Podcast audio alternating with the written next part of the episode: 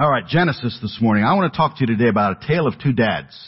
And this is going to be a slightly different message than we normally preach. I'm going to read a lot of scripture this morning and probably make uh, less comment than I normally would um, for a couple of reasons. Number one, uh, it's been a lot of other things today, so I shortened my message anyway. But also, we're looking at a, a couple of stories from the Old Testament, and it's really difficult to preach from narrative without reading a lot of scripture. You have to get the scripture in there. And of course, that's never wrong anyway, but we have to get that in there for you to see the context. And so, uh, grab your Bibles, have them on your lap. I'm going to have you look at several different passages, and we'll read down through them. If you did not bring a Bible today, there's one in front of you in the seat. Should be anyway. And uh, this is the same version that I'm reading from, so you can just follow right along. Why don't we pray, and then we'll get into this. Father, we thank you so much for all that we've experienced here today. Thank you, Lord, for a good group that's here today. Thank you for the day and all that it means. Uh, we just pray now that as we turn our attention to your word, and uh, Lord, we've had some fun, we've we've laughed, we've sung, we've worshipped, we've we've we've just had a, a lighthearted time. But I pray now, Father, you'd calm our hearts and minds and help us to approach this reverently and recognize that we're looking at your word. Father, it's not the words of, of a man or of men. It's your word. Infallible, inerrant, perfect, holy, our only guide. And so I pray today that you would just guide us. Fill me with your spirit. Help me, Father, to say the things I ought to, to say absolutely nothing I ought not. And uh, may I be bold where I need to be bold, kind where I need to be kind. Just help, I pray. And may we all respond as you would have us to respond. We pray in Jesus' name. Amen. All right, so let us consider this morning two fathers, two dads. One of them dates to antiquity. The other one is a typical 21st century dad. And so let's look at the first one. The first one would be Abraham. Abraham. And now right at the start, let me say that Abraham was a saved man. That's what we want to look at this morning. A saved man, a believer. Had he lived in New Testament times, we would have said that he was a Christian. But since he lived before Christ, we are content to refer to him as a believer. A righteous man who believed God and trusted God. And you need not take my word for that because scripture very, very, very plainly tells us this about Abraham.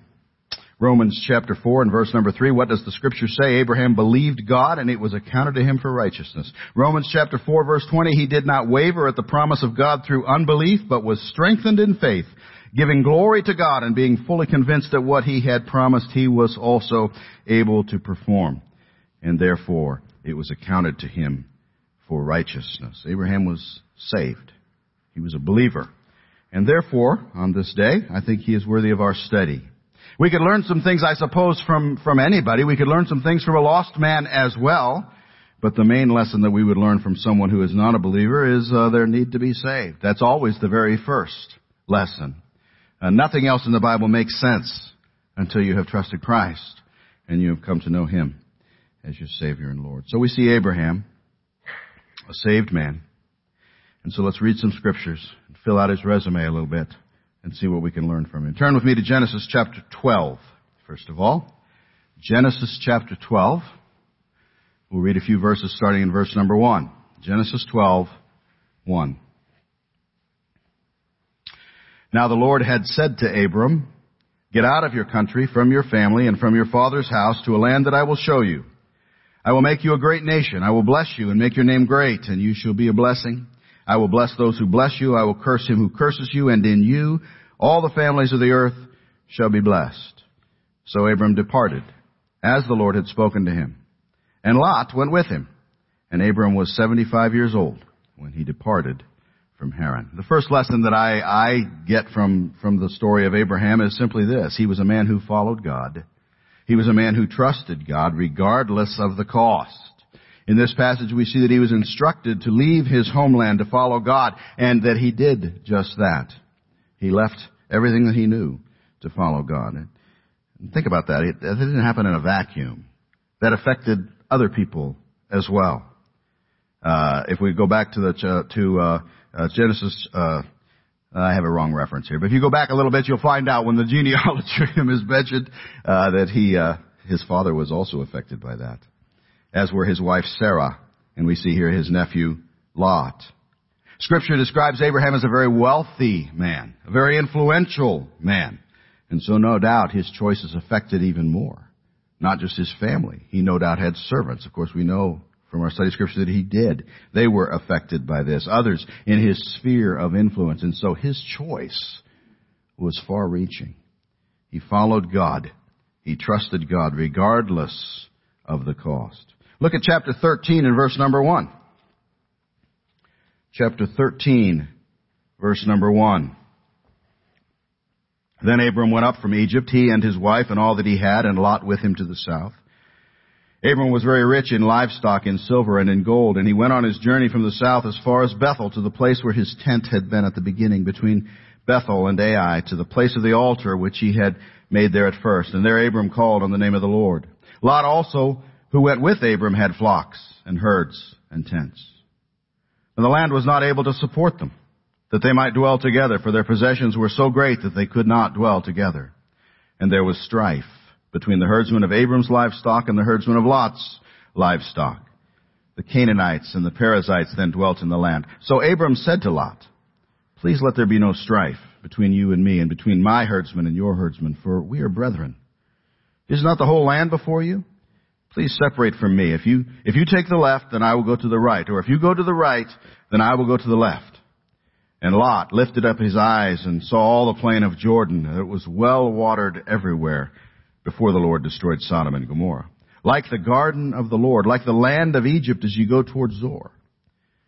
Then Lot chose for himself all the plain of Jordan, and, jo- and Lot journeyed east, and they separated from each other. Abraham, Abram dwelt in the land of Canaan, and Lot dwelt in the cities of the plain, and pitched his tent, even as far as Sodom. A lot of lessons we could learn from that text, but the one that I want you to notice this morning is this. Abraham was willing to sacrifice his livelihood, choosing rather to trust God. He was willing to give up his personal gain in order to trust God. And, and I think I get that from the matter of his letting Lot choose. You can have the best. I'll sacrifice. He was willing to sacrifice his livelihood. Look at another passage, chapter 22. Genesis 22. And we'll just read three verses there. There's much more to the story, but we're just going to read the first part of it. Genesis 22, verse number 1. Now it came to pass after these things that God tested Abraham and said to him, Abraham, and he said, Here I am. Then he said, Take now your son, your only son Isaac, whom you love, and go to the land of Moriah and offer him there as a burnt offering on one of the mountains of which I shall tell you. So Abraham rose early in the morning and saddled his donkey, and took two of his young men with him, and Isaac his son. And he split the wood for the burnt offering and arose and went to the place of which God had told him. And of course, you know that story. If we read further, we would see that that's where God tested him and uh, took him right to the edge where he was willing to sacrifice his own son for God. And from that I see that here was a man who gave his children to God and trusted God with them. At this point, he had one. Uh, he also had Ishmael, but he, he gave him to God and trusted God with him. And there's a lot of other lessons, but I want to stop with those because I want to move to man number two. But I I want you to think some of the results of Abraham's choices. He had followed God and trusted God regardless of the cost. He had sacrificed his livelihood choosing to trust God regardless of the cost. He had given his children to God and trusted God with them regardless of the cost. And some of the results of that, well, he was known by God as a man who would instruct and lead his family for God. I love this verse in Genesis chapter 18, and you don't have to turn to this one, I'll just read it to you. The Lord God said, Shall I hide from Abraham what I am doing, since Abraham shall surely become a great and mighty nation, and all the nations of the earth shall be blessed in him? For I have known him, in order that he may command his children and his household after him, that they may keep the way of the Lord to do righteousness and justice, that the Lord may bring to Abraham what he has spoken to him. I love that. I love the fact that God said, I know Abraham. I know he'll do right. I know he'll teach his children. And that was one of the results of those choices. Another result was that he did raise a son, Isaac, who went on to follow the Lord. He raised a son who uh, followed in his footsteps and served his God. And, and the way he lived, we're told very plainly, pleased God. So much so that hundreds of years after his death, James would write in James chapter 2 and verse 23, Abraham believed God and it was accounted to him for righteousness and he was called the friend of God. Wow, wouldn't that be an epitaph to have on your tombstone? The friend of God. So there's one dad. All of us would do well to learn from and emulate Abraham's positive life choices. But let's think about that second man. There's a second dad as well that we ought to examine. And as it turns out, he was related to Abraham. He was his nephew, Lot. And I hear you right now, you're sitting back there saying, wait a minute, preacher, I know that you said a minute ago that we're going to talk about a 21st century individual. And I suggest to you that Lot is one of the greatest examples we have in scripture of so many 21st century, not just men, people. Let's study him a little bit and see if you don't indeed think that he would fit in quite well in our day and age. Now we have to start out again by emphasizing one thing because it's not going to be real clear as we go through this at first. We have to emphasize the fact that Lot, just like his uncle, was a saved man. He was a believer. And if we just had the accounts that we're going to read in Genesis, you probably would scratch your head and say, I'm not quite sure I see that because there's not a lot of evidence of it there. But we don't have to stick with that. We have more. Peter Peter told us very, very plainly in his second epistle. He said, if God did not spare the angels who sinned, but cast them down to hell and delivered them into the chains of darkness to be reserved for judgment, and did not spare the ancient world, but saved Noah, one of eight people, a preacher of righteousness, bringing in the flood on the world of the ungodly, and turning the cities of Sodom and Gomorrah into ashes, he condemned them to destruction, making them an example to those who afterward would live ungodly, and delivered righteous Lot who was oppressed by the filthy conduct of the wicked. For that righteous man dwelling among them, tormenting his righteous soul from day to day by seeing and hearing their lawless deeds. And the Lord knows how to deliver the godly out of temptations and to reserve the unjust under punishment for the day of judgment. Three times there he referred, referred to Lot, three times he referred to him as righteous. A righteous man. Which can really only mean that he was a saved man. He was a believer. And so, we ought to be able to compare him with his uncle Abraham, shouldn't we? They both had that in common. They were both believers, both were Christians, if we could use that word, and we would expect similarities. But unlike his uncle, who was such an example of right choices, Lot was an example of a different sort. Let's look back at chapter 13 again. Genesis chapter 13.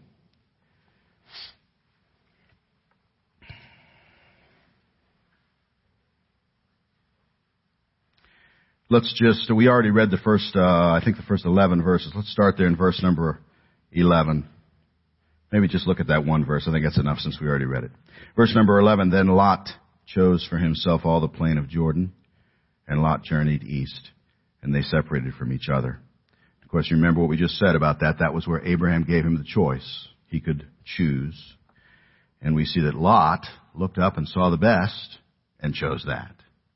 And we could think about all kinds of different things, but I, I think I see something there. I think I see an ambitious man. I think Lot was ambitious. I think Lot was the kind of a person who sought gain, who sought wealth, who sought increase in the things that this world values. And that ambition rose to the point uh, where it actually caused strife and pain and between him and Abraham, between he and his own family. And so Abraham suggested they go their separate ways. We saw that Abraham was magnanimous. Abraham was willing to sacrifice. What we see of Lot is that he chose what he thought was best, apparently not concerned with the impact that would have on somebody else. He looked up and he saw this lush, beautiful area. He said, that's what I want. Now, just as an aside, this has nothing to do with the message, but I always think of it when I read this story. I have visited Masada in Israel four times now. Masada is a mountain fortress located on the, uh, let's see, it would be the south east, south east tip of the Sea of the Dead Sea. Herod had a fortress on top of that, and it's a very interesting place to visit. But what always makes it most interesting to me is that many scholars believe that Sodom and Gomorrah was located right there at that southern tip. And you're so high on that mountain that you can see half of the, the Dead Sea as you're standing up on top of that mountain. You just see this whole thing laid out before you. And I can tell you that there's nothing there that looks lush. There's nothing there that looks like the garden of the Lord. There's nothing there that is well watered. What is there is dust. What is there is desert. What is there is death. There is nothing that would, that would make you think that this is what he would look at and say, that's where I want to go. And of course the answer is in the same verse because it very plainly says there, that's the way it looked before God destroyed Sodom and Gomorrah. Every time I stand on that mountain, I look down there, I think, what an astonishing vision that is of the judgment of God and how final and devastating it is. Nothing is there. Dust and desert. But anyway, in Lot's day it was beautiful, and so he chose it. Let's look over to chapter 19 and verse number 1. Chapter 19, verse number 1.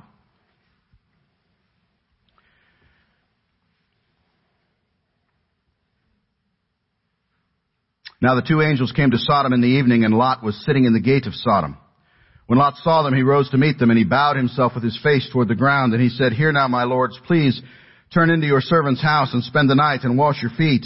Then you may rise early and go on your way. And they said, No, but we will spend the night in the open square. But he insisted strongly, so they turned into him and entered his house. Then he made them a feast and baked unleavened bread, and they ate.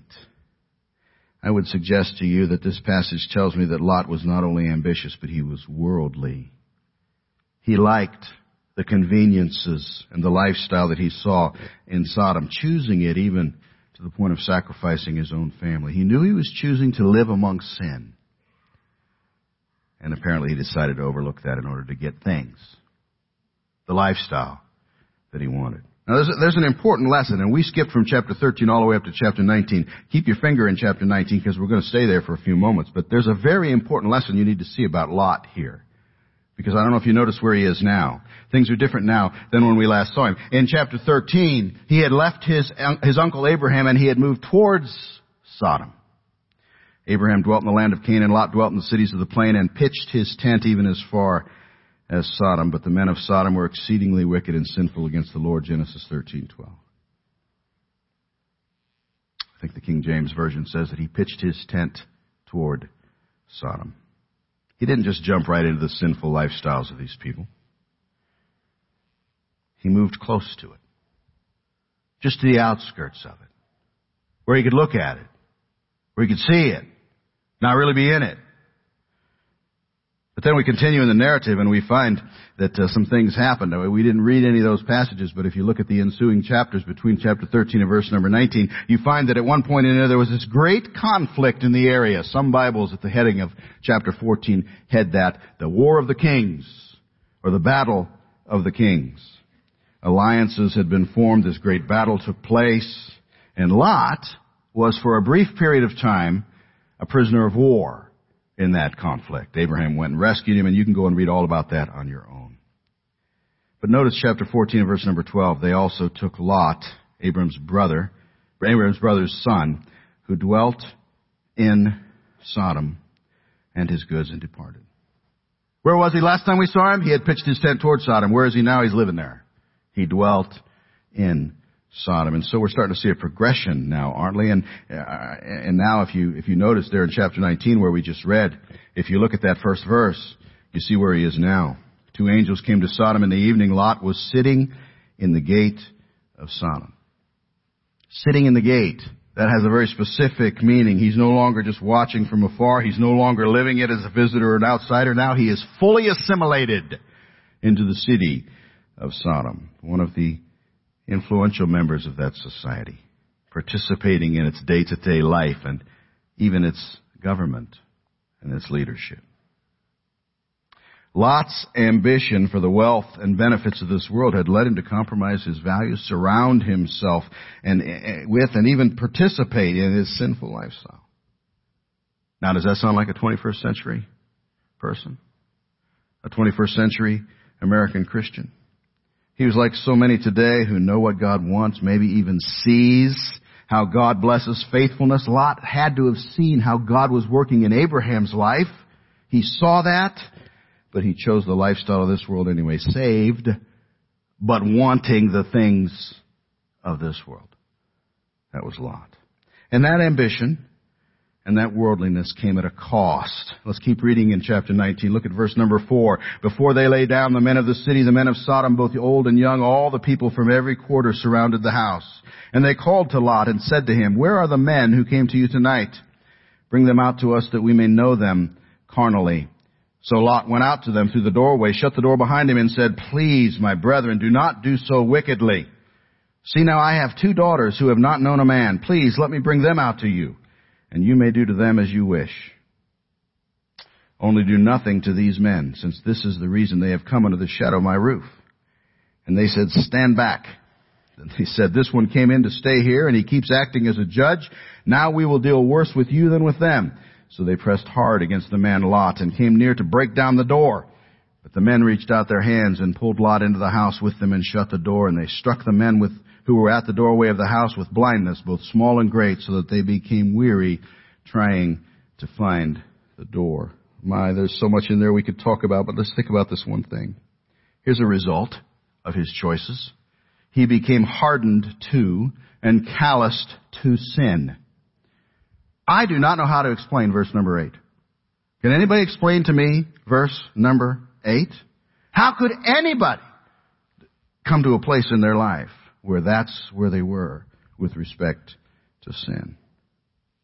But here he was now, faced with the logical conclusion of his choices, with the results of this slippery slope of sin that he had embarked upon, and, and his whole family is affected by it. And we find that he's so hardened by it, he's even willing to sacrifice his family to it. I find that astonishing. He had become infected. He had become degraded by the sin in which he had immersed himself. And there's a few more lessons. Let's read just a little bit further. Look at verse number 12. Then the men said to Lot, have you anyone else here? Son-in-laws, your sons, your daughters, and whomever you have in the city. Take them out of this place. For we will destroy this place, because the outcry against them has grown great before the face of the Lord, and the Lord has sent us to destroy it. So Lot went out and spoke to his sons-in-law who were married to his daughters, and said, Get up, get out of this place, for the Lord will destroy this city. But to his sons-in-law he seemed to be joking. When the morning dawned, the angels urged Lot to hurry, saying, Arise, take your wife and your two daughters who are here, lest you be consumed in the punishment of the city. And while he lingered, the men took hold of his hand, his wife's hand, and the hands of his two daughters, the Lord being merciful to him, and they brought him out and set him outside the city.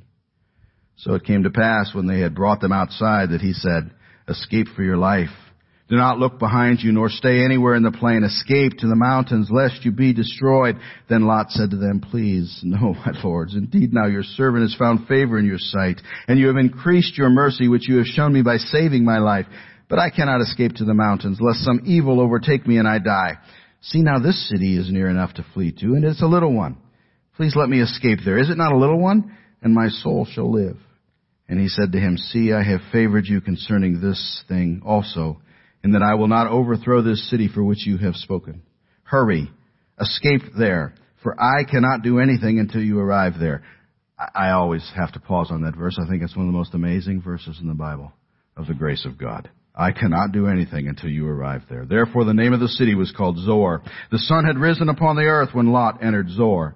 And then the Lord rained brimstone and fire on Sodom and Gomorrah from the Lord out of the heavens. So he overthrew those cities, all the plain, all the inhabitants of the cities, and what grew on the ground.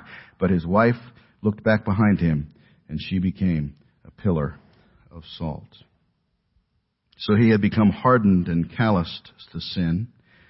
We see some other things here. In verse number 16, we see that he became slow to respond to God's leading in his life. How could he linger? He, he lingered. How could he linger? Because he had become slow to responding to God's leading in his life, just like we all do when we get on this same slippery slope. Verse number 14, he put off leading his family concerning the things of God. I think that is such a sad thing. His sons-in-law thought he was joking when he talked to him about the things of God. And the implication there is plainly this, that this is the first time they'd ever heard him do that. They'd never done it before. And it's, it's, it's, just, it's, it's not just them. Why, why is it only the sons-in-law that are mentioned there? Why, why, why, and why only his wife and his two daughters were saved with him? He had two sons-in-laws. He had at least two sons. Maybe more. It's just the plural that's used in verse number 12. Where were they? Lot had sacrificed them. He had sacrificed their souls on the altar of his ambition and worldliness, and rather than bringing them up in the nurture and the admonition of the Lord, as Ephesians chapter 6 verse 4 teaches. He had let the influence of this world wash over them unchecked. And when their time of decision came, they chose the only thing they knew. The world. And worldliness. And they died. in Sodom. Verse 26, we see another result. He lost his wife. Lost his wife. She looked back and she became a pillar of salt. Much conjecture about that, much discussion about that and commentaries and things. I, I think there's two possible reasons why she looked back. Perhaps she looked back uh, because she was missing that lifestyle and didn't want to give it up, just like the rest. The family seems to have done. I think there's also the possibility she looked back out of sorrow at seeing her sons pay the price for Lot's decisions. But in any case, why ever she did it, she became another casualty of Lot's ambition and worldliness. And if we were to keep reading, which we will not because we're out of time, but if we were to keep reading this morning verses 30 and following, you can see that the two daughters who went with him, the only ones delivered, Lot and his two daughters, the two daughters were also corrupted completely. Even though they were saved from the destruction. You can read the, the, the verses to, to follow there and you can see that that is the case. So how do we apply these things to our lives? How do we apply it? I mean, I'm, I'm talking about a tale of two dads today. It's Father's Day, and so the implication might be that I'm only talking to fathers, but these, these are just examples that apply to all of us. So ladies, don't think you're off the hook here. These same things apply to you as well. How do we apply them to our life? The first and foremost obvious application would be this, that we should strive to be like Abraham and not like Lot that we learn from Abraham and emulate his choices, that we learn from Lot and shun his choices, that we be an Abraham, not a Lot. We were in uh, the Deerfield Circle restaurant the other day. There was a lady wandering around in there. I think she was one of the people who worked there, and she had a T-shirt on that had a salt shaker picture on the back of it, and and, and also a light bulb, and it said, "Be these." And Raven was with us, and she asked, what is that? And I noticed it had a little Bible verse under it, and then I realized what it was. We're supposed to be salt and light, and so this verse, this shirt was saying, be salt and light. I thought that was kind of a cute shirt. We ought to have a shirt that says, be Abraham, not Lot. Because that's the truth. But more specifically, we need to determine to put God first no matter the cost as Abraham did, rather than putting our personal ambitions and pleasures first, regardless of the price, as Lot did. We need to raise our children in the training and admonition of the Lord as Abraham did, rather than abandoning them and letting the world raise them as Lot did. I think the words of martyred missionary Jim Elliot are appropriate here as we consider these two men and their choices. He said, He is no fool who gives what he cannot keep to gain what he cannot lose. And Abraham put God first, sacrificed some of the pleasures and successes of this world, but he gained eternal reward and influence and blessing. Lot, on the other hand, put God on the back burner and put the world first, and he lost everything that he thought he had gained. And so I ask, which father which dad resonates with you?